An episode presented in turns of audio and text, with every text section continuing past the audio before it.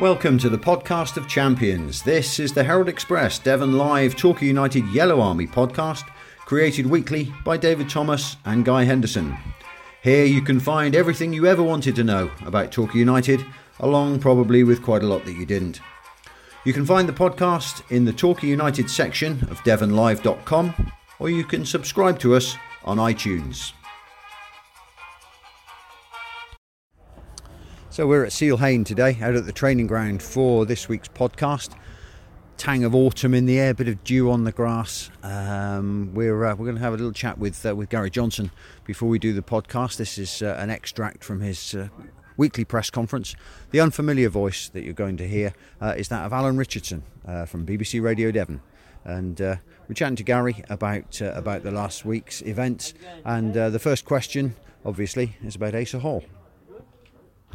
Uh, Aldershot should have gone down last season, of course, and we were reprieved because of the situation in Gateshead. Uh, I just wanted to ask you, I mean, bearing in mind the situation you've got teams like Bury that could go out of business on Friday and Bolton as well, are you surprised at the way football is these days from your experience? It's a lot of experience, isn't it? I've had a, I've had a lot of uh, managers and not managers, own, well, managers when I was a player, but owners, people that run clubs. So, you know, I know exactly how some clubs are run. Some are run very well, and some not so well. Some take chances on some seasons where they go right, we're going for it this year, and if it doesn't happen, they're they're stuck with, with probably players that are on hard wages at the same level. Um, so no, I'm not I'm not surprised because I think uh, sometimes teams can run away with themselves uh, for the right reasons. They're trying to get you know, uh, some success.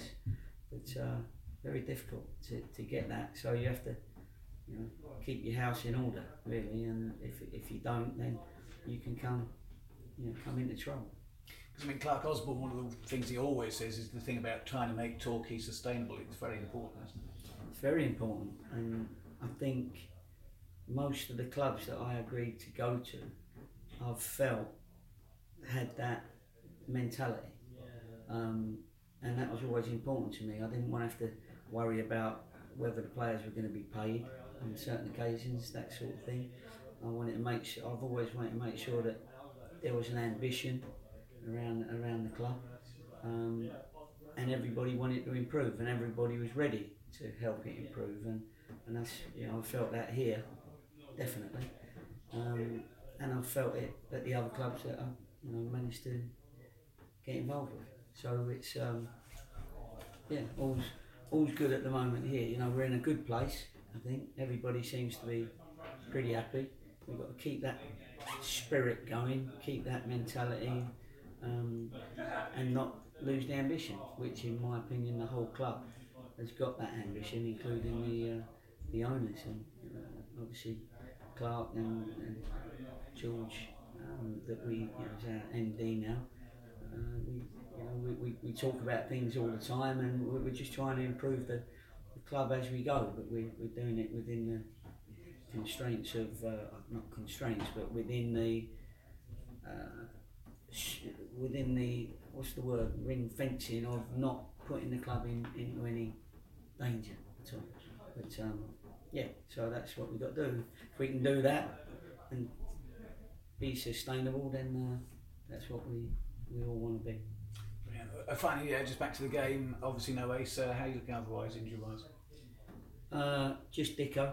He's not available yet. Uh, I think he's training today. Um, so we're just, you know, wait and see. Uh, I think he had a. I've, I've not got the word yet. He had a uh, MRI scan yesterday, Danzy? Yeah. Yeah, an MRI scan. Do we know anything about that? He had it on uh, Tuesday. So Oh, is he all right? yeah. Or- We don't know yet. Oh. Still- still Oh, we're waiting for the. That's why I don't know. They don't know yet. but uh, he's had his MRI scan, and we're just checking that there's nothing untoward. Brilliant. Thank you very much, Gary. No problem. Um, the way you've been playing recently, uh, uh, you're trying to develop this high tempo, high passing, pacey game, and Connor, I think, seems to have been quite an important person in that. The fact that you're playing someone like him up with Jamie. I'm sure whether you meant it or not, I'm sure you probably did. um, I know you did, but has he actually helped to develop that style of play rather than people looking up and saying, "Oh, there's Matt Reed up there, we'll get it up to him," or, or, or something else? The fact that you've you've uh, he's helped to because Yeah. he's not. Most people wouldn't have him down as a natural No, he's uh, not striker centre either, forward. is he, No, fair? no. And no. Reid is improving, judging by his goal. Yeah. Um, but um, no, you, you, I mean, At this stage of the season, trying to develop yeah, that no, I, of, I um, understand exactly, yeah. and, and yeah, you're right because you have a, a way of playing in your head, uh, along with you know our sort of staff, and uh, you have to just put the round pegs in the round holes. Yeah. And, uh, uh, at this moment, that's what what kind of gives us, but. You know, Dukes is pushing for, for, for that spot because after his goals the other night, Rory's pushing. Rory can play wide or up front, so he's pushing. Frank, you don't want to leave him out for long because he's a he's a player. You've got Opie, um, uh, another one who's close. Busey hasn't yet been able to get in the squad, but we want to bring him in pretty soon. You know, so we've yeah, we, we, we, we, we're pretty strong in that, and all of them would fit in, I Yeah. think, to our way of doing things. But I've got to keep a little bit of continuity, and and you know, seven points from five games Yeah. is not the best, but we know that actually in two of the games, Bromley we could have quite easily won. And certainly Maidenhead, we lost 2 0, but we could have won 7 2. yeah. You So that's four point five points that Yeah.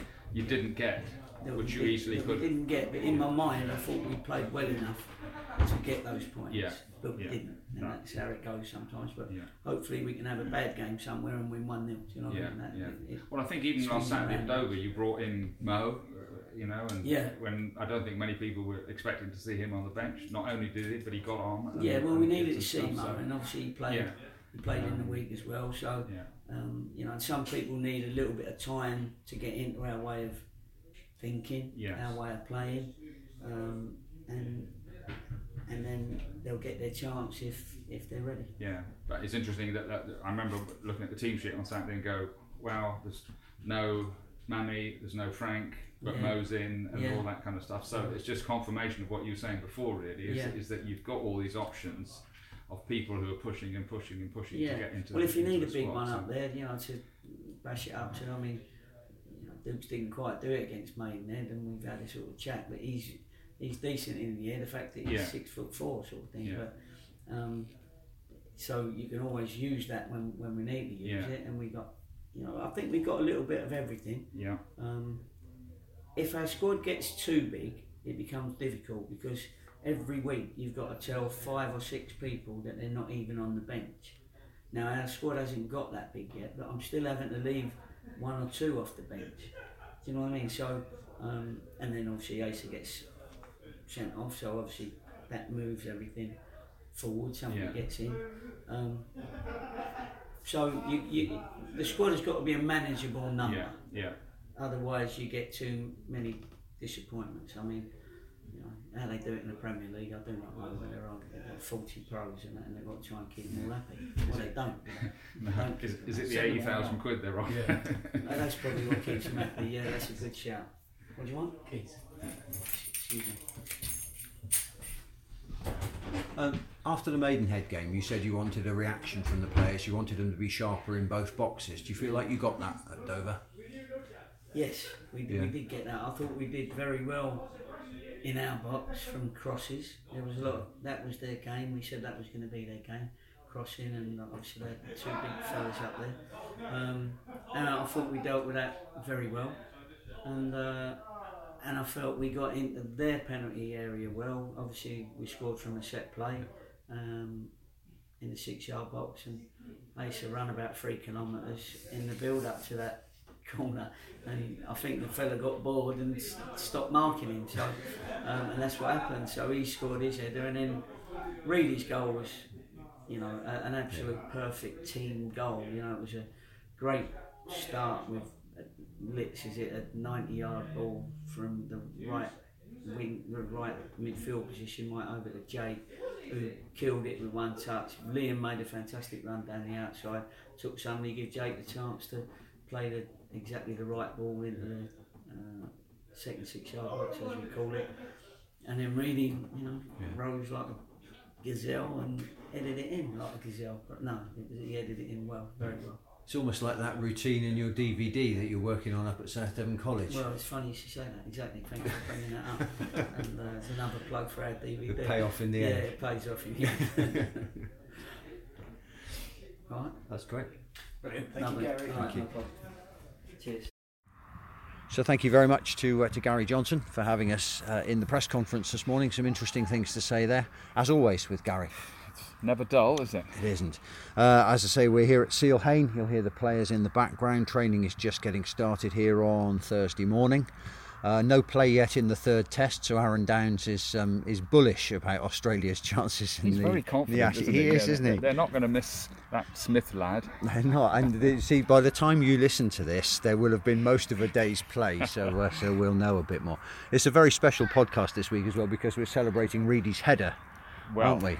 Now, 35 goals last season, all with left foot or right foot. Yeah, 32. 32, sorry, 32 he's got, goals. He's got 35 now. I in, in overestimated. 46 games. What is that? That's every- some every- return, isn't it? Incredible. Uh, uh, who were they talking about? Oh, I know. Teemu Pukki of Norwich City. Hand on heart here for me, a Canaries fan.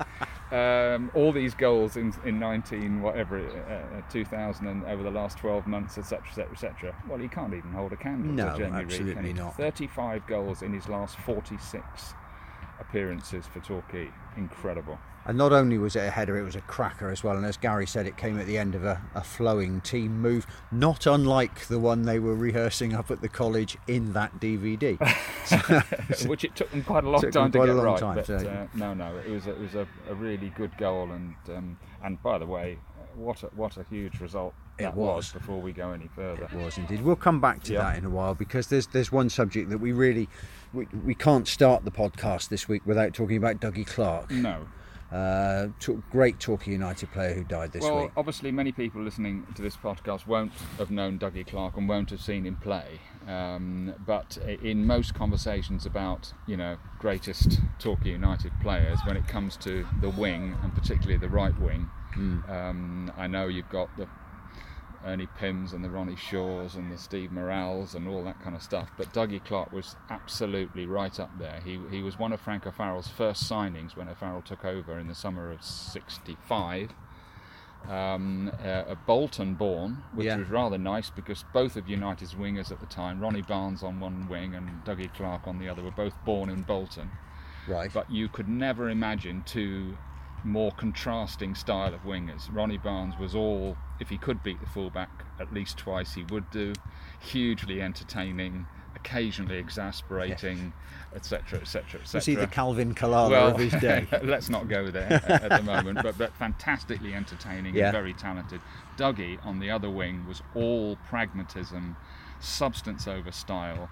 Uh, whenever he got the ball, it seemed like you always got a cross or a shot out of him.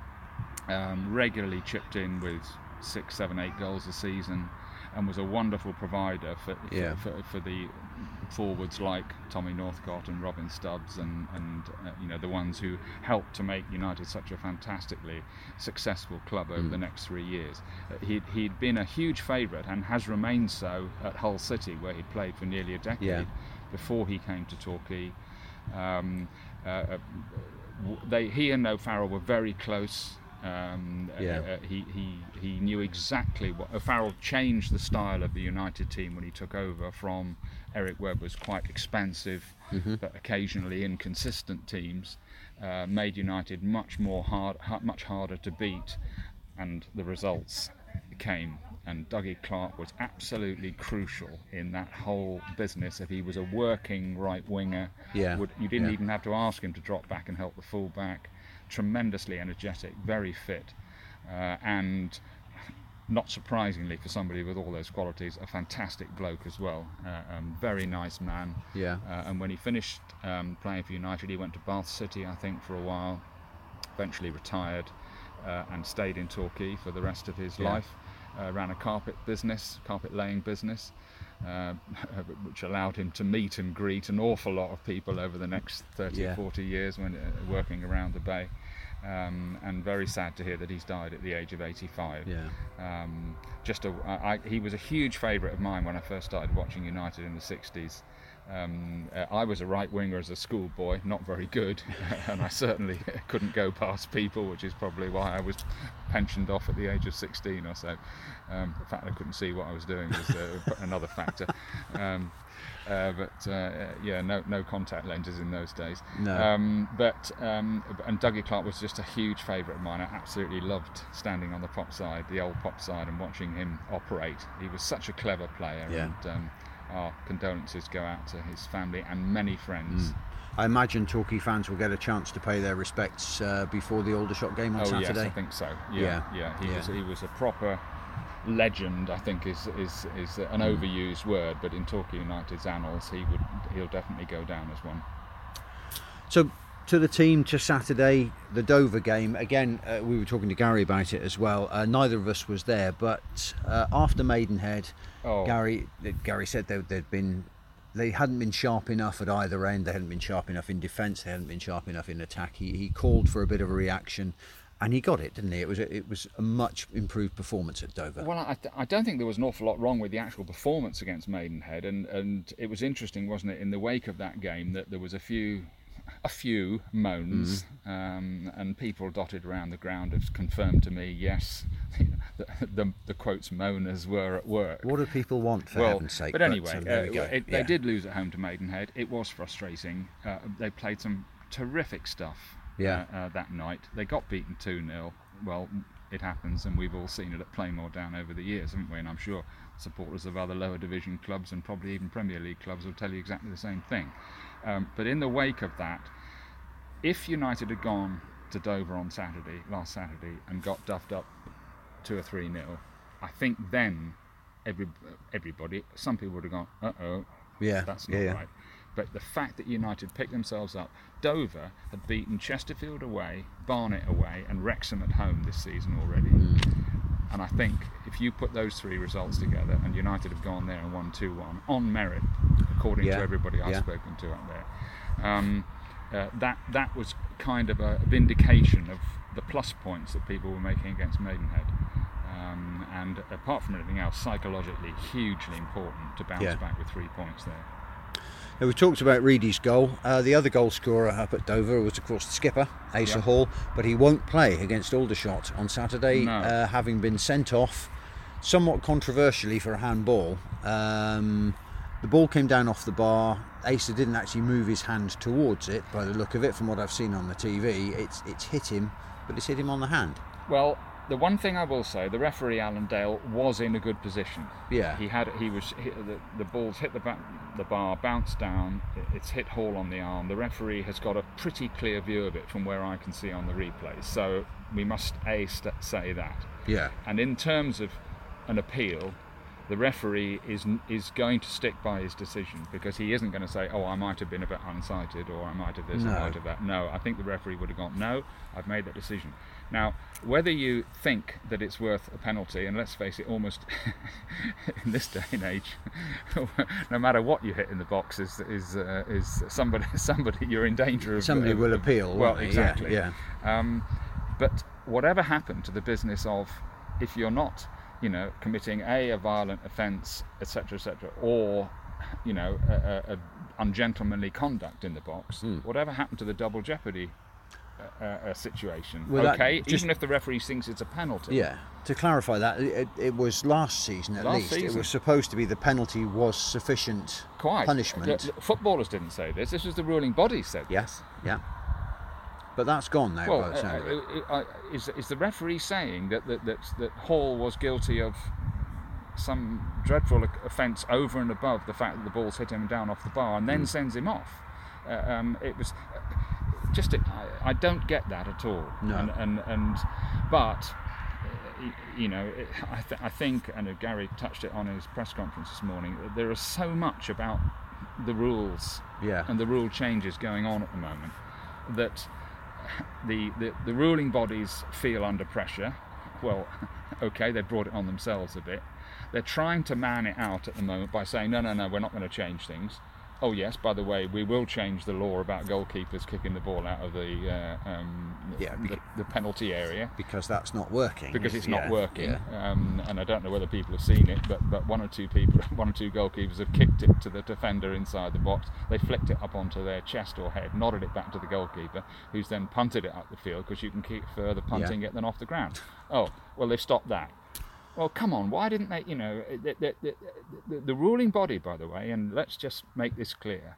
Everybody thinks that, oh, it's some international organisation out in Zurich or somewhere Well, Ian Holloway certainly uh, thinks that, doesn't he? Yeah, he yeah, thinks it's yeah. to do with the EU, for Yeah, goodness sake. yeah. No, hold on a minute.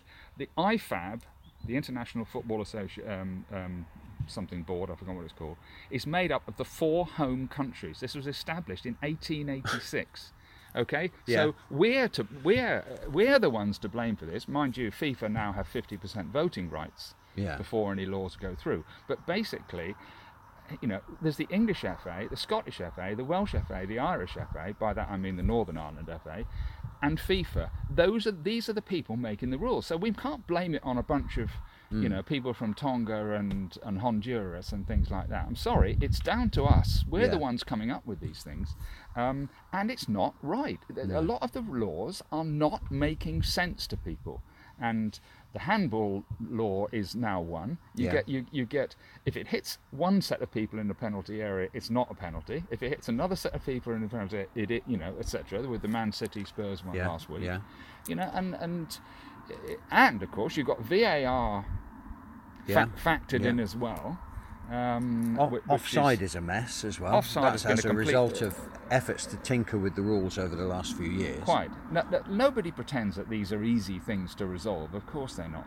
But the way IFAB is going about it, and of course, what will happen eventually, the proof of the pudding will be when people, enough people, start going, oh, I'm not watching this.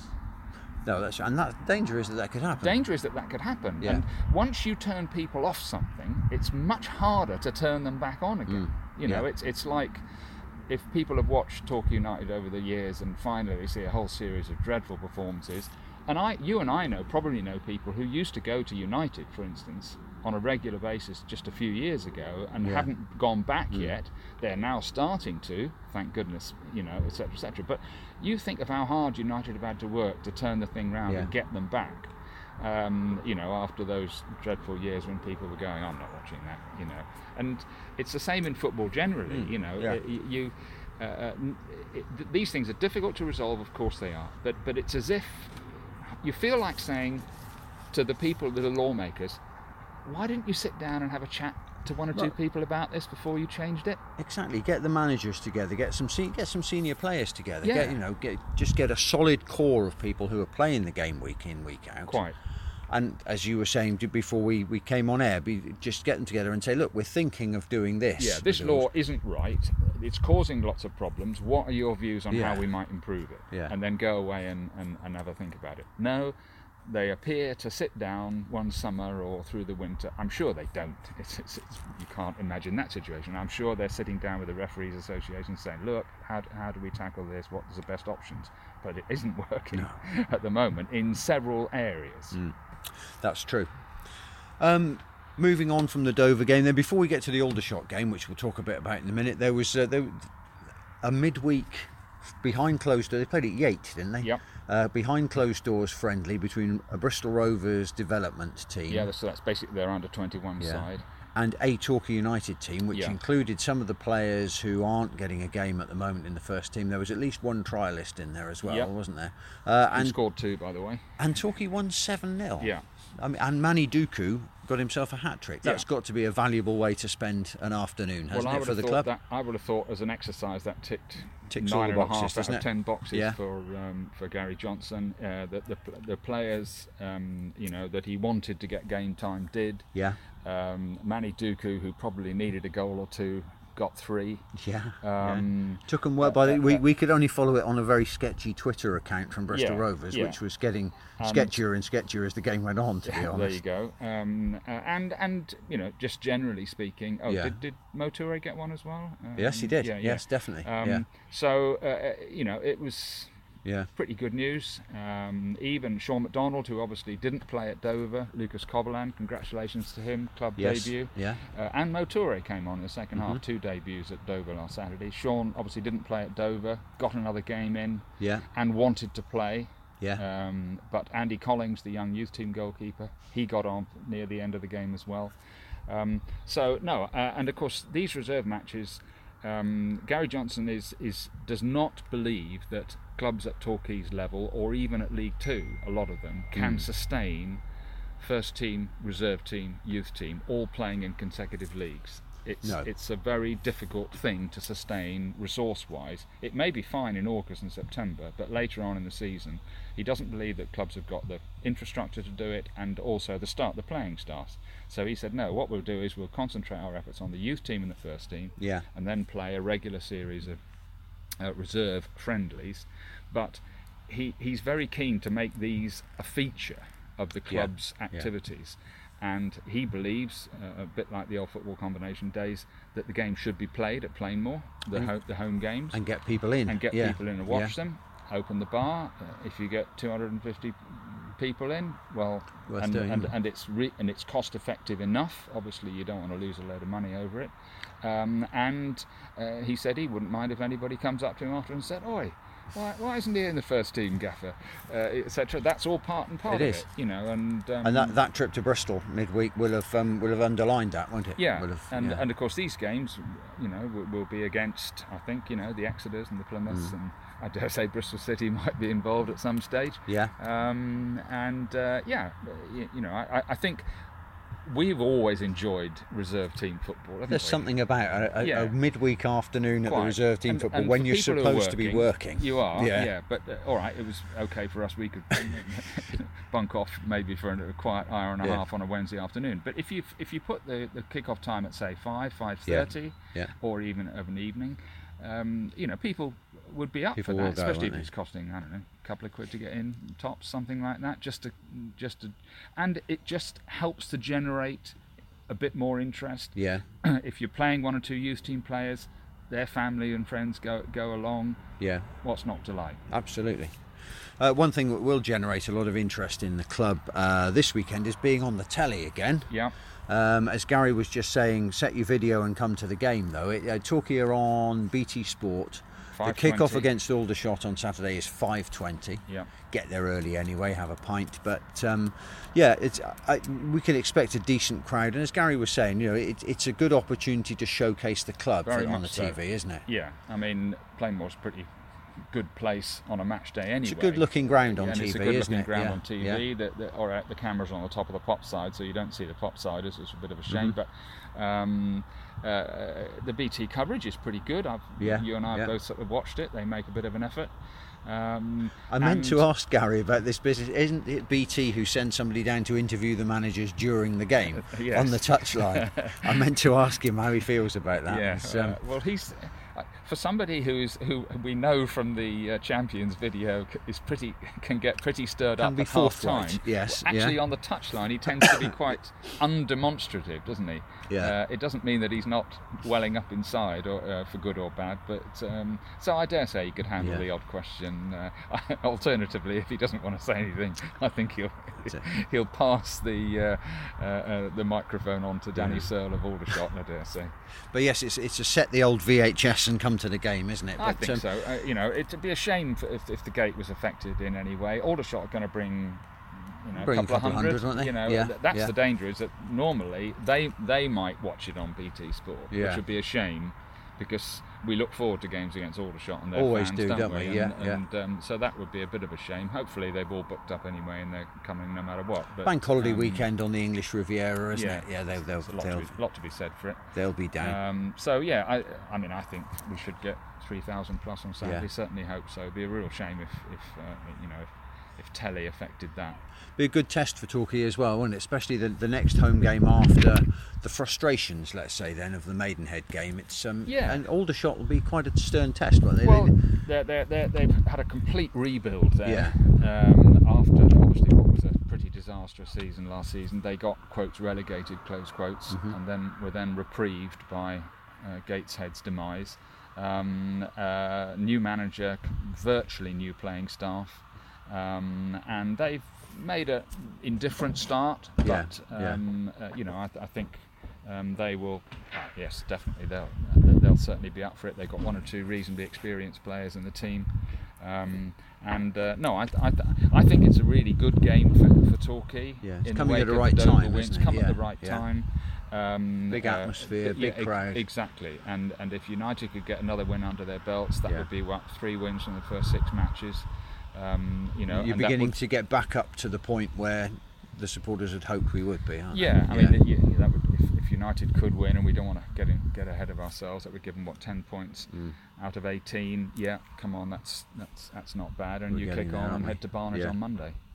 So, talking about the Aldershot game for a little bit, there's been a, a lot of reminiscing going on on social media this week about a previous game against Aldershot, October 2012, in a howling gale. I'm not thinking four three here. You are indeed. a, a League Two match in, in awful weather It conditions. was, yeah, with Martin Ling as manager. He was indeed. Guy Branston played for Aldershot. Did he? On that day. Wow, yeah, Branston that. played for Aldershot, and Aaron Downes, of course, was in the Torquay team Yes. On that day. In my memory, we were 3 0 down at half time, but we, We were. weren't. It was 2 0 Oh, at right. half time, into the teeth of the gale. Yeah. Chap by the name of Craig Reed scored two in Oh, the first yes. half. Yeah, yeah, yeah. But they added another one Just- against the conditions just after the break 3-0 to down. put us 3 0 down. Yeah. But the comeback was absolutely thrilling. It's Yeah. on YouTube, and thank you very much to the fans who've been sharing Didn't it around Ashley on Yeoman social get one media. that night? Ashley Yeoman did Eh? get one that night. Billy Bodin got the first one. Oh, did he? Who Nice scored for finish. Preston uh, in the Championship last night against Stoke City? There you go. Mind, Uh, mind Ryan, you, it was a through the keeper's leg job, but never mind. They well all done, Billy. count. Yeah, they all it. count. Ryan Jarvis got the second one. Oh, did he? Right. Ashley Yeoman the third with a glancing header. Header, yeah. We'll come to Ashley Yeoman in a bit in our uh, in our local players feature. Yeah. And the winning goal right towards the end. Apparently Nico had hit the bar just Wow. before. Yeah. Rene Howe, great finish from the edge of the box to make it four yes, three. Yes. yeah. Terrific finish from Yeah. the edge of the box. It was. It was tipping down, wasn't it? It was. It was Yeah, a horrible yeah, night. Yeah. But um, yeah, so that's just one of those um, Aldershot games that we Oh. look back on. Yeah. we could do with it without. Let's not give Aldershot another three goal No. start on Saturday. But I can't believe that's seven years ago. But that's because Oh we're getting older, isn't it? Yeah, it? it is. Seven Wow. years ago on that one. So and then coming up very very quickly after that is the game at Barnet Less than 48 hours later. on Monday. Yeah. Th- This um, August bank holiday playing two games thing is really fairly recent though, isn't it? Um, yes. Last few it- years? It's a bit like Easter, really, isn't it? Uh, and the difference being that at Easter, most clubs move their Saturday fixture forward to the Friday. Yeah. So you then got Friday, Monday rather than Saturday, Monday. I mean, if you want to get all po-faced about it, well, hold on a minute. What about Christmas? Teams Yeah. used to play, you know, on a, on a, if it was the Saturday Saturday before Christmas and then Boxing Day, all that kind of stuff. I think it's quite a big ask. We're not quite in the Bolton Wanderers. Um, hold on a minute, we're asking too much of our young players here situation. their, their squad can't be much younger than ours. there you go. Um, but uh, no, I, I think you know Barnet will have had what two hours longer. Yeah. I don't think that's a huge marginal issue, gains. Yeah, Mar- quite, we're, yeah. team, we're in Team Sky's marginal gains here, aren't Absolutely. we? So um, no, uh, uh, I think United can cope, and, Yeah. and as Gary was saying in his press conference this morning, uh, one of the best things about the last few weeks is particularly with Liam Davis returning to Yes, fitness. we, we, we should mention that. uh, yeah. and Ryan Dixon training today as well, Yeah. which is a, a good sight, is that there are options now right right through the squad. Um, uh, Olaf Kasela is obviously still out on loan at Tiverton. Um, uh, I wouldn't be at all surprised if one or two others. I'm not even Hmm. thinking about a name at the moment, but uh, well, yeah, I don't know. Well, Mo Toure is on loan, isn't he? So he won't be going back out. Um, uh, but there's plenty of options in the Yeah. squad, and that showed last Saturday at Dover. Mo Toure yeah. was was in the squad for the first time. Lucas Covolan back. Yeah. Uh, Manny Duku and Frankie Vincent. Neither of them even made the bench, and we know what good players they are. Yeah. Yeah. Um, so this is the situation at the moment. The, the, the squad is big, strong, or big enough, strong enough to sustain two games in two days. I think. And Asa Hall will be available for selection Monday. Oh, it, is just a one-game ban, isn't it? It is, thank goodness. For the, uh, yeah, for the yeah. Um, so if United go to town on Aldershot on Saturday, he might go to bed on Saturday night thinking, "How on earth am I going to get I'm back into fight that my scene?" way back into that team. but, uh, it's a good problem to a have, good though, problem isn't to it? have. And Barnet are decent again. Barnet, it's, it's going to Oh. be quite a big game. Some good players there. Um, uh, some of them known to us. Yeah, Uh, let's try and stop Dan Sparkes getting in too many crosses Yeah. from their left wing. Um, uh, come on, Ben Wynter. That's a big night, big day for you. it is. Yeah, Um, we know how dangerous he can be. Shaquille Coolthirst there, who of course played so well for United in he was uh, 2015 here on loan under Chris Hargreaves, wasn't he? from Spurs. Yeah, Did his yeah. damnedest to keep us in the Football League and Yeah. nearly did. Um, Simeon Akinola, who I've always thought was a very talented player, used to be at Braintree Yeah, um, uh, and quite a few others, you know, decent low, lower league players at this level. Yeah. Um, and um, yeah, that'll be a tough old game. it will. Which brings At us the to Hive.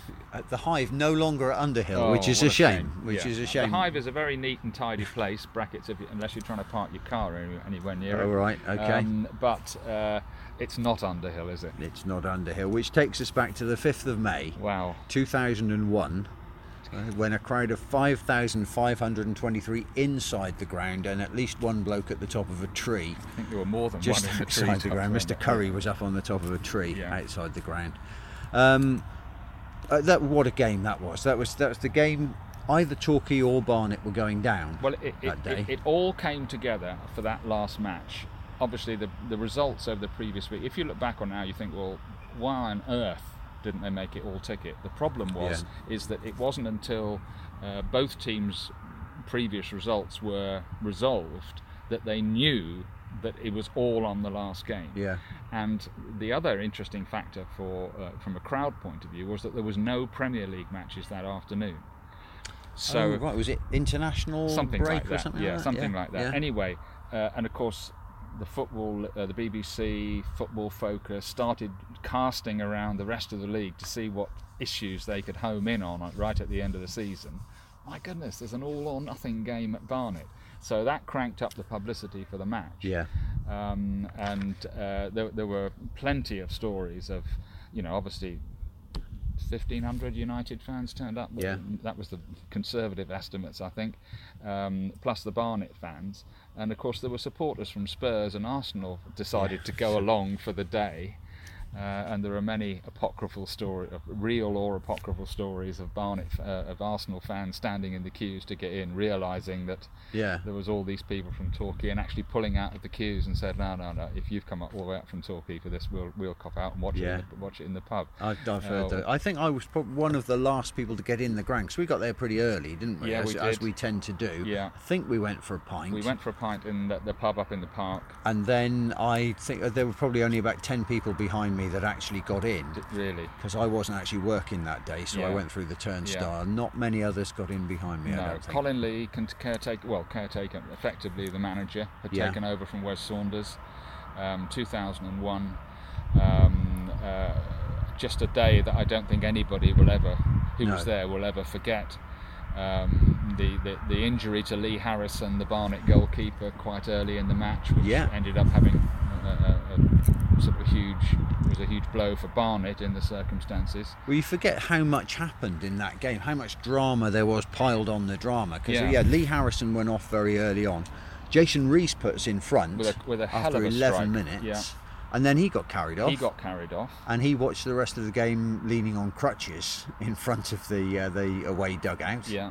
Uh, what a player he was, by the way. Yeah, yeah. Wholehearted He player. used to put his foot in, didn't he? He certainly Yeah. did. And and of course United played down the Underhill slope, and uh, anybody who's never been to Underhill, and they probably never will now. Um, if you, if you slope, stood on the goal line at one end, Yeah. The top, the, the goal line at the other end was above your head. It was that much of a, of a, of a slope at Underhill, and I've done it, so I know it's true. Um, Kevin Hill made it 2 0 Yeah. after 25 minutes. Uh, then Stuart Jones saved a penalty for us after 43. That was Jimmy Agri, wasn't it? Jimmy Agri, Handled the for ball. some unaccountable reason, threw his hand right above his head in the in the, in the penalty area. It was, in other words, the handball law wouldn't have a problem with, with, with with that. Are we, we putting that down as an unnatural position? Pretty much, yeah. And Jimmy Agri was about six foot five anyway. That was the his hand must have been at about eight foot when he when, Yeah. when the ball hit it. David Graham made it 3 0 a minute before the break. Quite. So United are three up. Uh, at half-time. having played down the hill, and uh, but of course it was one of those afternoons where, in all normal circumstances, you think three 0 Here we go, three points. Thank you very much. But when it's on the last day of the season and relegation and your place in the football league is Yeah. hanging on the result, nothing is ever that simple. And it, uh, Barnet threw everything. It was like Rorke's Drift in the second It half, was. wasn't it? Down the slope. Um, Barnet absolutely threw everything at it. Uh, it was an own goal, wasn't it, that um, got them back in? yeah, Ryan uh, Green. Ryan Green, the right back. Yeah, an own goal got them back into it on the hour. Uh, then a rare mistake from Stuart Jones let um, Lee Heald in to make it 3 2. There was still 15 minutes to go Oh. then, though. Yeah, I mean, obviously a draw would, was good enough for United. Barnet had to win, but you know, you just had this horrible feeling with 15 minutes to go that if Barnet had equalised, you you They'd have gone on, wouldn't they? they might well have Yeah. gone on. And of course, United had odd chances on the on on the counter. Who, who was our big centre forward who missed an absolute sitter up front? Um, Alongside David clear, Graham, yeah. Completely clear he was. Oh goodness gracious, dreadful. The old brain's gone. Um, uh, and uh, yeah, I mean United held on Held for a three-two win. Scenes afterwards as well, everybody on the pitch. Colin Lee out on the pitch with the fans. Yeah. Jason Rees on his crutches out Yeah. on the pitch with the fans. And by the way, as far as I know, for such a huge match and an absolutely you know packed crowd, five and a half Mm. thousand, whatever there was there, as big as many as could get in. I don't recall any serious trouble that afternoon. no, I don't. And hats off to Barnet Yeah. fans for, for and John Still, of course, who's gone on to wonderful success since then, was the manager that afternoon. Mm. And you know, if you imagine what the, the, the awful feeling it would have been for those Barnet Yeah, fans to yeah. have to have to have gone down in those circumstances. You know, at the start of the afternoon, they're at home, home win, and they're safe and Torquay down. Yeah. And they'd lost it three two at home. And I don't recall any serious trouble. I'm sure somebody will probably remember that somebody Yeah. spoke out of turn in a pub somewhere afterwards, and you know, it I was an don't- issue. But I don't. I, I don't, don't remember, remember, any. no. And uh, all credit to both sets of supporters, um, particularly with how high emotions were running. Yeah, and it was was that the afternoon when Hilly gave all his kit away, dangerously close to giving all of his kit away. By the way, Well, all that counted. He Yeah, did, yeah, yes. He was running so, around in yeah. his jockstrap. Uh, I yeah, remember. Yeah. Um, but uh, no, uh, a day that Yeah. nobody who was there will ever forget, and probably people who are listening on the radio as well. It's true. It's these kind of things, isn't it? It's games like that Aldershot comeback and that Barnet game. You always remember Aldershot. Yeah, we had a great game against them. Barnet, yeah, remember that. It's it's these fixtures that uh, just kind of throw. out. They're a bit special, aren't they? It's just part of a club's history, isn't it? And, It is and whenever we play those clubs again, those gam- They games are up. always recalled. Yeah. Moving on, a bit of any other By way, business. I'll take a three-two at Barnet Oh, yeah, at the Hive on absolutely. Bit of any other business on the agenda um, before we get on to the big puzzle that we set last week. Uh, more good news for Kieffer Moore. yeah. Kieffer Moore is in the Wales squad for the Azerbaijan uh, Euro qualifier. Um, September the I can't remember. It's, Well, it's sometime next paid month. up Welshman, aren't you? So, Absolutely, uh, yeah. um, you know about these things. I'm, yeah, no. I'm as Welsh as Kieffer Moore. is. yeah. But uh, yeah, Yeah. good good to see that. Wouldn't it be great to see him get a game in that one as well? Because the, the Welsh squad is in a bit of transition, isn't it? They've left Af- Ashley Williams out. There are some senior players who are kind of coming to the end of their time in you the get squad. the feeling that Ryan Giggs is trying to blood a, a Yeah. new generation of international players, and good luck to him with that. Indeed. Uh, another bit uh, date for your diary as well on Saturday. Um, you could get to this before the Torquay game as well. Harbertonford are playing a Stoke Gabriel 11 uh, at two o'clock down at Harbertonford. It's a game in memory of Steve Jane. Oh, I and they're going to name Wonderful. or rename their ground the Steve Jane Memorial Field. well, well. Uh, so there's a game down there. Lots of old players are playing in that one. The Fords are at home to uh, Stoke. Obviously, Steve was a big name for both of those teams. Two o'clock kickoffs Oh, there, so you've got, cracking. you've got Yeah. time to get down there and uh, Yeah. be part of a, a little bit of local football Yeah, history do hope that goes well. before you go to Weather Plainmoor. is set fair as well, isn't it? Should be all right, shouldn't it? I think. Yeah. should be good. Which brings us then to the puzzle that we set you last week, uh, having had the help of the Yorkshire Gulls to put and Julian, of course, to put together a Yorkshire-born Torquay 11, which went much better than we expected it would. we threw it out there last week to put together a squad of players born within the TQ postcode. Yeah, we're talking South Devon, aren't we? We are talking anywhere Yeah, in South Devon. Exeter Devon. doesn't count. Thank you very much to everybody who's thrown players' names into the ring here. Thank you very much to David Phillips, the ex-club chairman, who messaged me um, overnight with um, with his squad. Let's start with him, shall we? Let's start with David. Uh, his thoughts on the uh, the players. He says he says he goes back a long time and appreciate that, that neither of us might remember some of the players that Well, we he's won't. come up with. No, no. So the players that he's come up with, uh, goalkeeper, quite easy. He says Peter Wakeham from Kingsbridge, Yes. a player from the late 50s. He was reserved for England under 23s while he was at Plainmoor. and went on to play for Sunderland.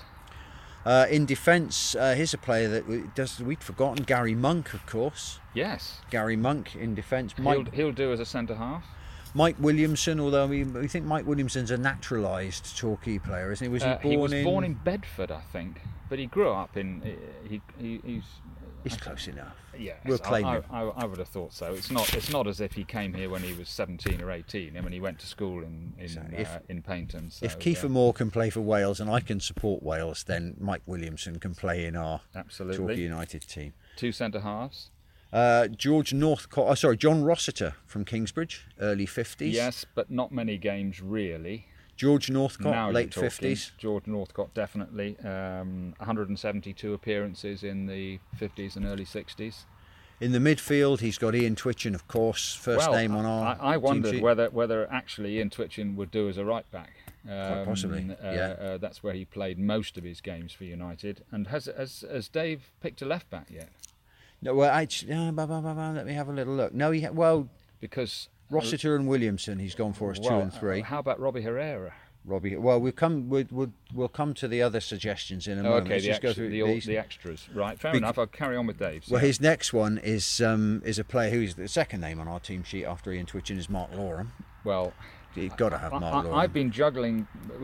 United have been absolutely so well endowed. Is that the right word? Um, Uh, well well, we'll- let's go with it anyway. Yeah, anyway, uh, uh, for wingers, for locally born wingers. Yeah. And actually, I've had to whip a couple of wingers out of my team and stick them in midfield or up front.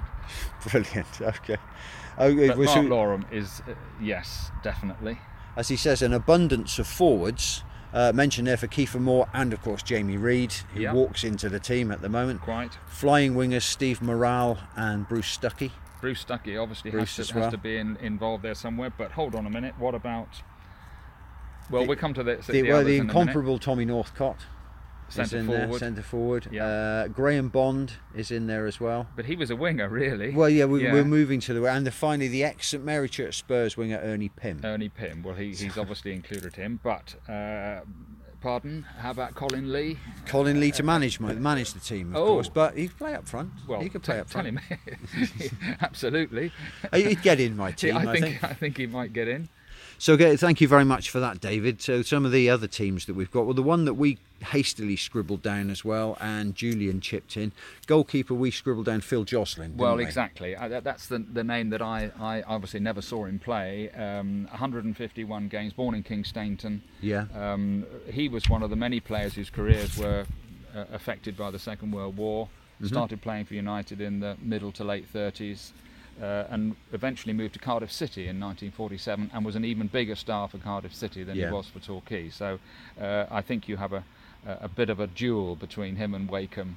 Yeah. Um, uh, everybody who saw Peter Wakeham play is always very uh, uh, complimentary about how Yeah. good he was. So um, I, I, I, I bow to their to, to, to their their expertise on that.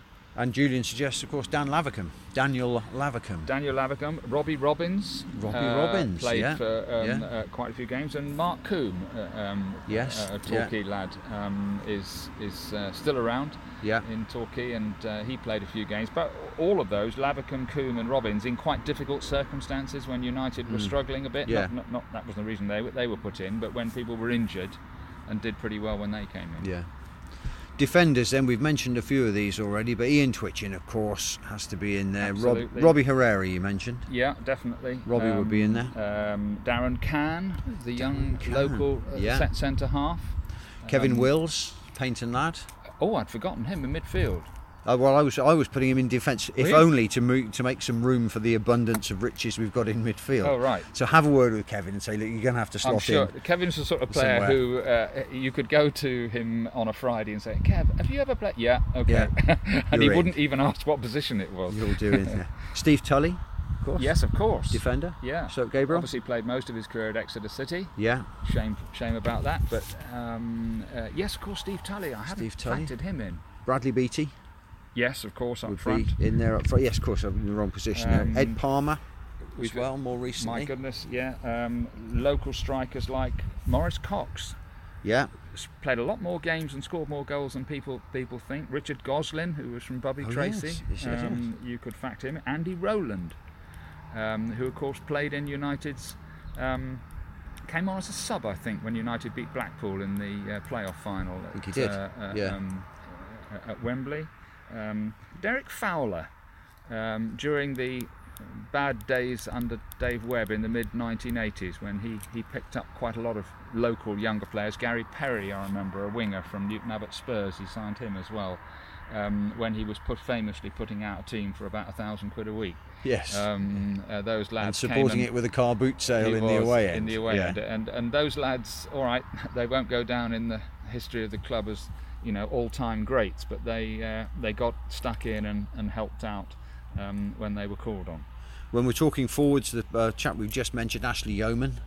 We liked Ashley Yeoman, didn't Well, we? what- what a- still, like him. I'm what- sure he's a very likable chap, but What a- we liked him when he was at Torquay. What a great finisher he was, Yeah, and, and always uh, scored when he came Oh, on. it just it was it was like if he's on, he'll get one. Yeah. Um, Never quite worked never out for quite him, did worked it? out for him, did he? What a what a shame. Um, I remember Martin Ling was hugely hopeful that he would go on and Yeah. uh, and really become a top player, um, and never quite did. Uh, yeah, it happens.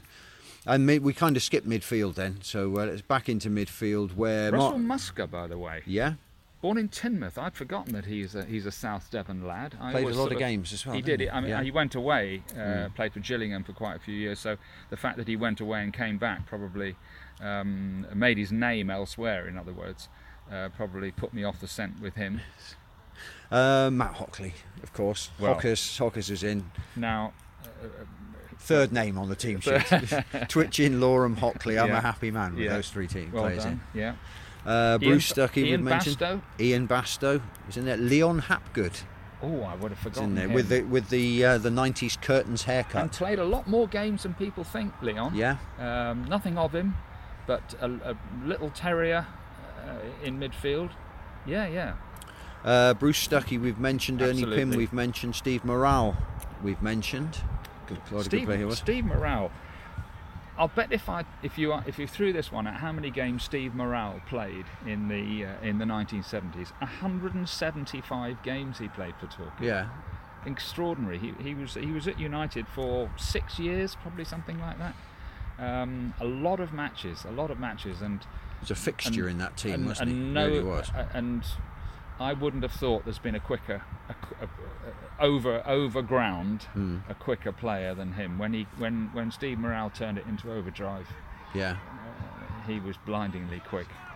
and Ryan Ashington gets a Ooh. mention. Ryan Ashington, Yeah. local lad as well. Yeah, I wouldn't have Last gone but on with that. absolutely Back in the least. 1950s, uh, 60s, by the way, um, two names: Jeff Tolchard, Yes. um, yeah. uh, on the right wing under Eric Webber and Frank O'Farrell, and John Evans, who is still um, in and around Plainmoor. Obviously, he went on to fame and greatness as a bowler. He's a great bowler, isn't he? uh, won a yeah. Mm-hmm. Commonwealth Games silver medal in Christchurch back in the 70s.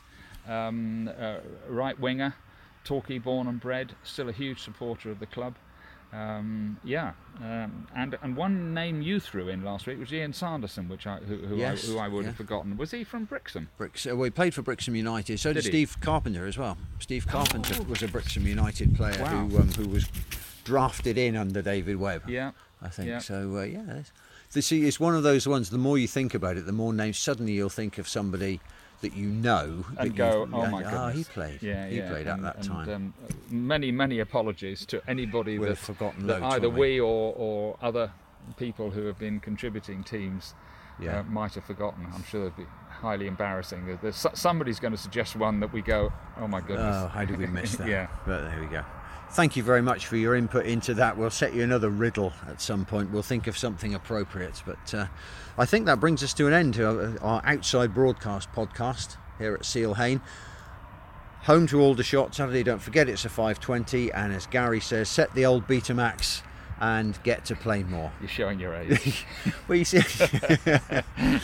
but yeah, you get the best of both worlds, and then you get the game, and you get to go home afterwards and dissect it with your own VAR replays, much to the joy and delight of your families, I'm sure. yeah, no, there's nothing like live football. Absolutely, especially at Plainmoor. Yeah. So come and see us um, if you're in the vicinity of Bristow's Bench. We're always happy to um, to hear your feedback on the podcast, whether it's good or whether it's bad. The training session sounds as if it's in full swing up there. There you go. A Lot of shouting. A lot of shouting going on, Quite right too. and uh, every now and then a ball sails over and bounces off the uh, off the porter cabins down here. That's uh, be- get the uh, get the misses out of the way in training. Thank you very much for your time. We'll see you Saturday, and as ever, come, Come on, you you yellows. Yellows. You've been listening to the Herald Express Devon Live Torquay United Yellow Army podcast, recorded weekly by David Thomas and Guy Henderson. You can find this podcast by clicking devonlive.com or by following us on Facebook at facebook.com forward slash Torquay United DL or on Twitter at TQHE Sport. You can also subscribe on iTunes, search for Torquay United on the iTunes app. Please leave us a review wherever you can. We welcome all feedback.